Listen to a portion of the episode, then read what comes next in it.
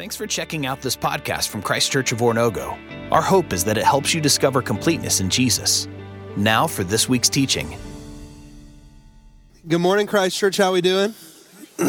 good. I'm glad to hear it. It's a good morning for sure. If you are new to my, our gathering, my name is Drake, and I have the joy of serving as one of the ministers here. We're grateful you would join us, and I want to let you know we gather more times than just on Sunday mornings. We have classes that meet throughout the week. We have groups that meet throughout the week.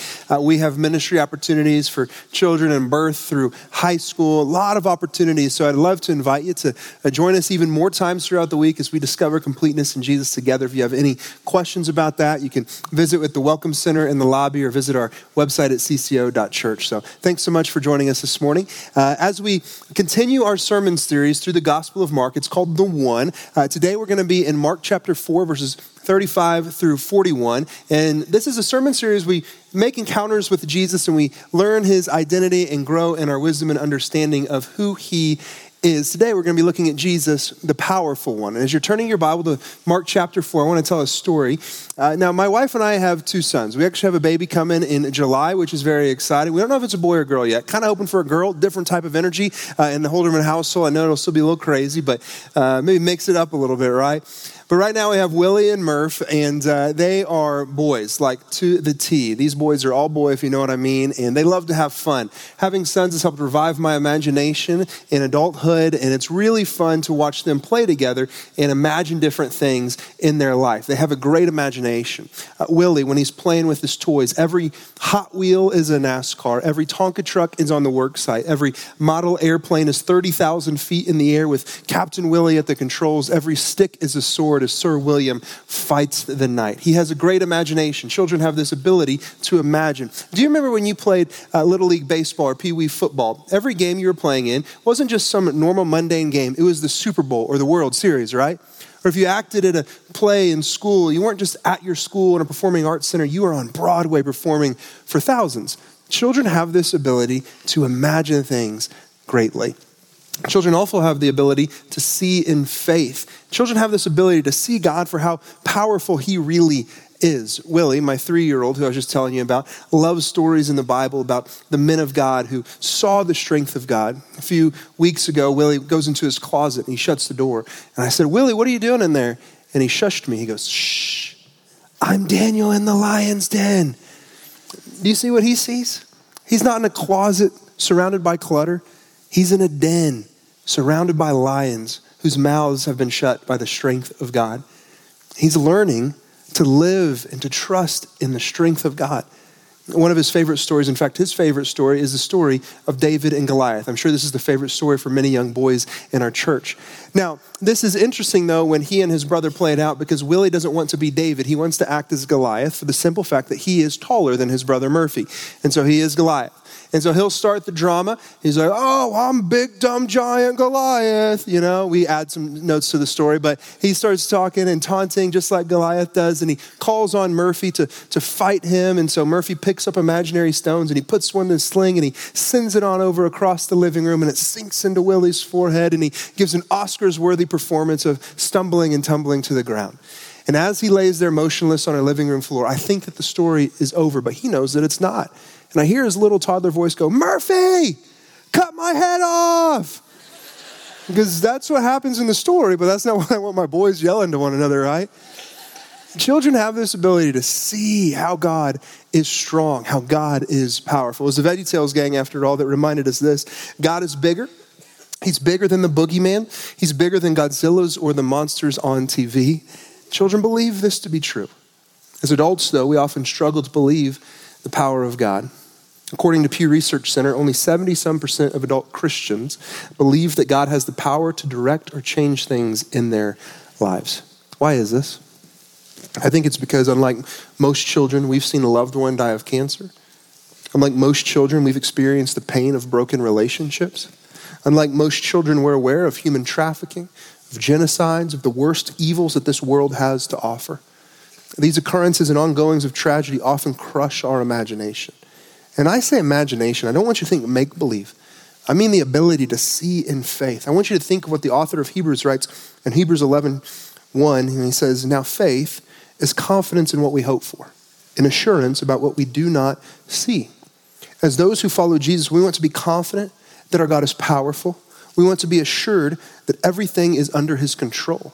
But because of these occurrences and ongoings of tragedy, let me say it like this because of the storms in our lives, we often struggle to believe that God is powerful. Or even more tragic, we often struggle to believe that God even cares for us. So, my prayer for our time together this morning has been that God would enlarge our imagination, enlarge our faith and our ability to see and have confidence and to be assured that He is powerful and that He does care for us. If you're someone who writes things down, you can write this down this morning. This is what I hope you would hear from our message today Jesus is God, and God is powerful. We're jumping into Mark chapter 4, starting in verse 35, when Mark writes this That day when evening came, he said to his disciples, Let us go over to the other side. Leaving the crowd behind, they took him along, just as he was, in the boat. There were also other boats with him. Now, Mark's sermon last week began in the earlier part of this chapter, chapter 4, with Jesus teaching from the shores of the lake. He was in a boat, a crowd had gathered around the shores, and he was teaching them using parables about the kingdom of God and what it was like. And at the end of the day, after a long day of teaching, he's tired, and he suggests to his disciples that they get away from the crowds and they go to the other side of the lake for a while. Now, moments ago, I told you that Jesus is God and God is powerful, and this is true. But Jesus is also fully man. I want to talk about this for a moment using the first chapter of John's gospel. John, in his gospel, uses the moniker word to refer to Jesus, and he writes this in John chapter 1, verse 1. In the beginning was the word, and the word was with God, and the word was God. Then later in verse 18, he writes, No one has ever seen God, but the one and only Son, who is himself God and is in closest relationship with the Father, has made him known. John states clearly that Jesus is fully God. John also states clearly that Jesus is fully human when he writes this in verse 14 The Word became flesh and made his dwelling among us. Jesus is fully God and Jesus is fully man. This is to say that Jesus is God and God is powerful, but also to say that Jesus is man and man gets tired. Have you ever been tired after a long day of work? Yeah? Just me? I doubt it. I know you guys are going to be sleeping this afternoon. I'm the one up here working right now, all right? I know what's going on. Jesus is tired after a long day teaching, and so he says to his disciples, Let's go to the other side of the lake. Now, when I was in junior high, I wrestled. And uh, I don't have anything about to, to, brag about when it comes to my wrestling career. I was not that good, not a spectacular wrestler by any means. There's one word that defines my wrestling career in the junior high, and that word is insecure. And I was insecure due to the uniform that I was required to wear when I wrestled. Okay, you guys laugh and know what I'm talking about, right? I'm talking about the singlet. If you're unfamiliar with the term singlet or what it is, it's a, a skin tight piece of spandex that they made you wear as you fought another child in front of a crowd. It was horrible what they were doing to kids back then, and still doing it to them right now. It's horrible in junior high, I was the kid that wouldn't wear shorts if they were above my knees. And here I am having to walk out in this gymnastics leotard in front of everybody to fight. I mean, I'm so embarrassed. How am I uh, supposed to have confidence when I walk out wearing this? How am I supposed to impress girls in this uniform, especially 30 seconds later? I'm on my back, right? Now, I asked my coach, I said, Coach, can I please wrestle in shorts and a t shirt? And he said, No, son, get out there and fight that child while wearing women's bathing suits. This is like, what junior high wrestling is all about. The uniform that I had to wear made me so insecure. And I tell you that story to bring up this point, to cause us to reflect. Have you ever thought about how secure Jesus had to be in his identity as fully God, to put on the uniform of humanity and become fully human as well? I mean, think about it for a second. How humiliating for God to put on flesh. The King of Kings, the Lord of Lords born in a manger amongst livestock, having to walk the dirty roads of Israel, having no place of his own in which to lay his head, mocked by arrogant religious leaders, and to be tired, to be tired at the end of a long day teaching. Yes, Jesus is God, and yes, God is powerful. And yet, in his battle against the enemy, Satan, he put on the uniform of humanity. The author of Hebrews writes this he had to be made like them, fully human in every way, in order that he might become a merciful and faithful high priest in service to God, and that he might make atonement for the sins of people. And so God came to earth, putting on the uniform of skin and bone, the powerful one yet tired amongst us in this life. He's in the boat as we pick up the story in Mark in verse 37. Says, A furious squall, this is a storm, came up, and the waves broke over the boat so that it was nearly swamped. Jesus was in the stern, sleeping on a cushion. The disciples woke him and said to him, Teacher, don't you care if we drown? And he got up, rebuked the wind, and said to the waves, Quiet, be still. Then the wind died down, and it was completely calm. Now, the lake that Jesus and his disciples were on was the Sea of Galilee. And you probably know that some of Jesus' disciples in their former occupation before following him were fishermen, men like Peter and Andrew, James and John. They were familiar with storms on the water. Specifically, they were familiar with storms on this body of water. For this body of water, the Sea of Galilee, is where they made their living before following Jesus. But this storm must have been noteworthy in its fury, given the brief details that we do have, but more so given the fear that is in the hearts of the disciples. This is a big storm. And so they rush to Jesus, and it seems as though it's immediate that he wakes up from his sleep and he calms the storm. And Mark ends the story with this statement in verse 40 He said to his disciples, Why are you so afraid? Do you still have no faith? And they were terrified and asked each other, Who is this? Even the wind and the waves obey him. These fellas, Jesus' disciples, are the fellas to whom Jesus said earlier in chapter 4 that the secrets of the kingdom of God has been given to you. And yet they are the ones who have to ask the question who is this? Even the wind and the waves obey him. Now, if you're someone who writes things down, I'd encourage you to write this down. The calming of the storm is more about identity than power. It's less, look at what I can do, and more, look at who I am for his power reveals his identity. Jesus is God, and God is powerful. And in fact, power is essential to God's identity. We see this throughout Scripture. Jeremiah describes God in this way It is He who made the earth by His power, who established the world by His wisdom, and by His understanding stretched out the heavens. Isaiah says, Have you not known? Have you not heard? The Lord is the everlasting God, the creator of the ends of the earth. He does not faint or grow weary, His understanding is unsearchable. And the psalmist writes, He determines the number of the stars. He gives all of them their names. Great is our Lord and abundant in power. His understanding is beyond all measure. David declared, Once God has spoken, twice I have heard this, that power belongs to God. The power of God is all over the pages of Scripture. And I don't think that Jesus is interested in performing at talent shows for power's sake alone. No, he's interested in revealing the Father and making a way to the Father. When Jesus asked his disciples, Do you still have no faith? What he's asking them is this Do you still not know who I am? And when the disciples say, Who is this? Even the wind and the waves obey him. They're saying, No, not really. We don't think we really know who you are. If you were to walk around the offices here at Christ Church on the south side of our building, you'd be able to peek into the windows and see how some of the staff have decorated their offices, and you'd be able to learn a little bit about them. For example, if you were to peek into Mark Christian's office, you would see Chicago Cubs paraphernalia, and you'd be praying for his soul, right? You look in the corner, you see a shrine to cats because he loves cats so much. This is what you learn about Mark. Don't believe me? Just go check it out. If you go to the Creative Arts Suite, you're going to see musical instruments and audio equipment. Uh, do you know Josh Clark, who serves here as our groups minister? He's a great guy, humble in heart, bright mind, kind and joyful. If you know Josh, you know that to be true about him.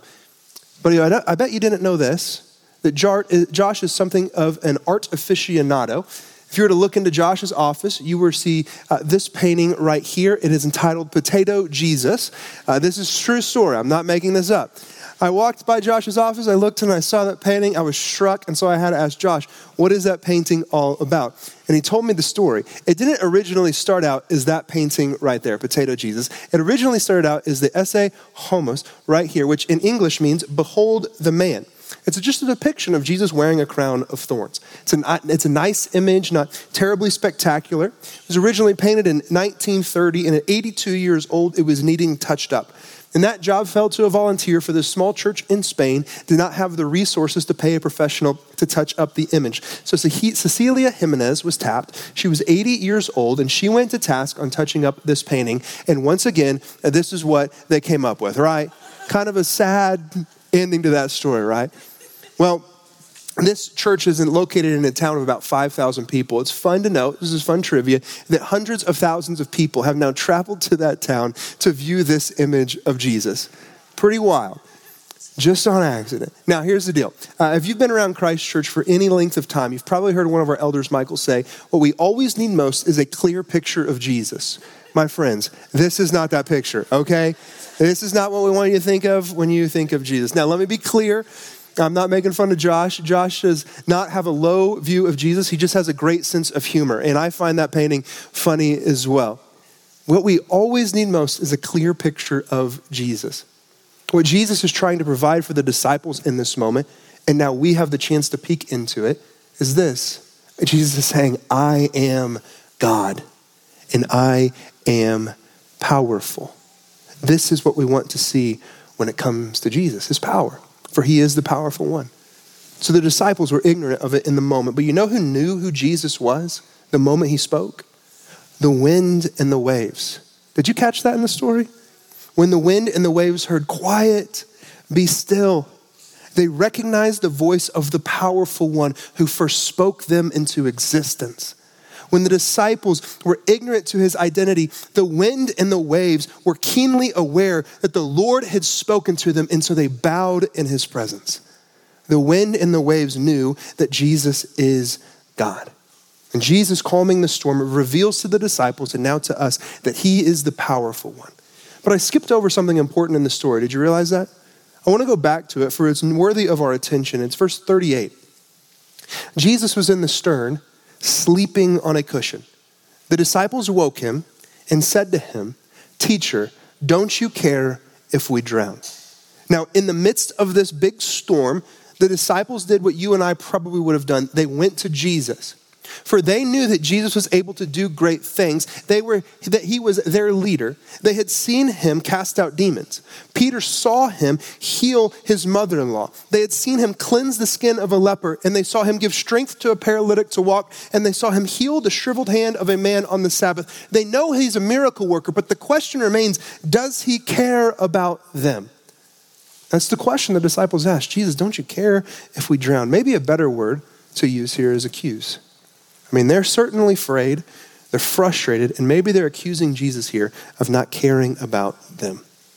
Have you been there? Jesus, don't you care about what I'm going through? Jesus, don't you care about me as I'm weathering this storm?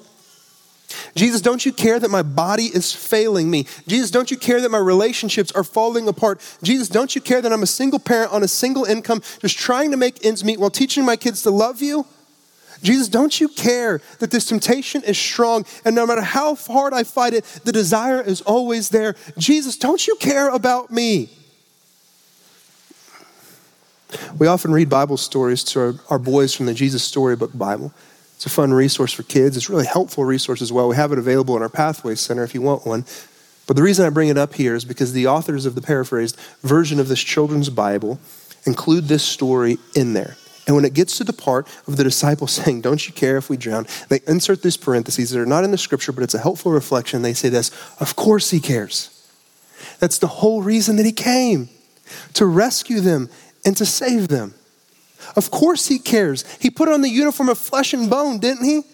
Of course he cares. He's here on earth, isn't he? Of course he cares. He's in the boat, is he not? God invites our questions, He invites our concerns. But before He ever asks the question, Do you care about me? Let us remember that He already answered that question in this For God so loved the world that while we were still sinners, He sent His one and only Son to save us. God did not send Him into the world to condemn the world, but to save the world through Him. Of course, He cares. Of course, He cares. Now, I want to be careful in what I say next, especially in light of what has already happened in this story, seeing that the, the, the wind and the waves were calmed. Now, I will say confidently that Jesus cares for you. And I will say confidently that he is powerful enough to calm any storm. But I cannot say that he will immediately calm your storm. In an effort to be helpful, well meaning people, even believers, will promise quick deliverance, immediate healing, rapid relief to those weathering a storm, even though God has not promised this himself. Often, if not always, this does more harm than good. I'm not saying that he can't calm the storm. I'm just saying I don't know when he will. So if you're weathering a storm right now, instead of telling you what I don't know, I want to tell you what I do know. I know that God cares for you. I know that God is powerful. I know that you are invited to talk to God and to cast your cares and your worries upon Him. And I know that God is listening and that He will hear you. But I don't know what God will do. The only thing I know is what He has already done. I know that He has sent His Son to be with you. I know that Jesus cares enough about you to put on flesh and bone. What I know is that Jesus did not consider equality with God something to be used to his own advantage. Rather, he made himself nothing by taking the very nature of a servant and being made human likeness, being found in appearance as a man. He humbled himself by becoming obedient to death, even death on a cross. What I know is the same Jesus who laid down in the boat is the same Jesus that was laid down in the tomb. What I know is the same Jesus that spoke to the wind and the waves, quiet, be still, is the same Jesus that hung on the cross and with his last breath said, It is finished. What I know is the same Jesus that rose from his slumber and had victory over the storm is the same Jesus that rose from the grave and won victory over death. What I know is that there will come a day when God will wipe away every tear from every eye, and there will come a day when there will be no more death or mourning or crying or pain, for the storms in this life will be over. What I know, what I know is that those who have given their lives to Jesus have the powerful one with them in the storm. And so I echo the words of the Apostle Paul when I say, I am convinced that neither death nor life, neither angels nor demons, neither the present nor the future, nor any powers, neither height nor depth nor anything else in all of creation will be able to separate us from the love that God has for us in Christ Jesus our Lord. For Jesus is God and God is powerful. Therefore, I call on all of those who call on the name Jesus. Let us fix our eyes on him, the author and perfecter of our faith. For the joy set before him, endured the cross, scorning its shame, and sat down at the right hand of the throne of God in power. Consider him who endured such opposition from sinners, so that you will not grow weary and lose heart in these storms. I don't know if your storm will end soon or if you'll have to weather the storm until the trumpets come on high. But what I do know is that our Christ has come once and our Christ is coming again.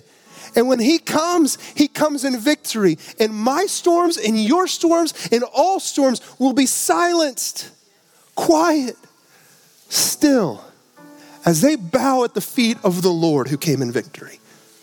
This is our reality if we live our lives with the powerful one. This is our reality as those who are complete in Jesus. I want to take a moment right now to speak to those in the room who may have not given their lives to the Lord. You may not be a follower of Jesus. Maybe you haven't repented of your sin. Maybe you haven't been buried with him in death and risen with him in resurrection through baptism. I want to speak to you for a moment. And I must say this as graciously, as truthfully as I know how. I don't know what hope you have in this storm. In fact, I don't think you have any hope because Jesus is the only hope. So, what I want to do in this very moment is just give you the gospel so shortly that we were all made in the image of God to be in relationship with God. But like Adam and Eve, we fell short through our sin and we were separated from God. But God's love for us did not cease. And so he sent his son to be with us, to be amongst us, to be the sacrifice for us. And his son Jesus hung on a cross as the sinless Lamb of God to take the wrath of God away from us and onto himself. And he died there. But three days later, he rose from the dead, and all who call on his name can rise with him in life and life to the fullest. And our Jesus is seated at the right hand of the throne of God in power, and a day is coming when he will come back for us, and every knee and every tongue will bow and confess that he is the Lord. This is coming. This is the gospel.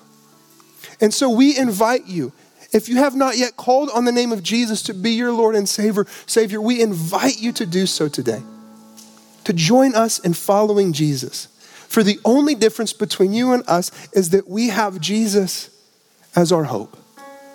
If today the name of Jesus has prompted any faith in you, any belief in your heart, I would like to invite you to talk to a friend or family member if you came here with them. If you'd like to talk to someone today after the service, there's uh, tables at the back of the room with lamps on them. There's a prayer center in our lobby. Would love to invite you to talk to one of the volunteers or ministers here at Christ Church about Jesus and giving your life to Him. Now, to all of you who are in the room, who may be weathering a storm, this is what I want to say to you. We don't weather the storm alone. We have the family of God with us.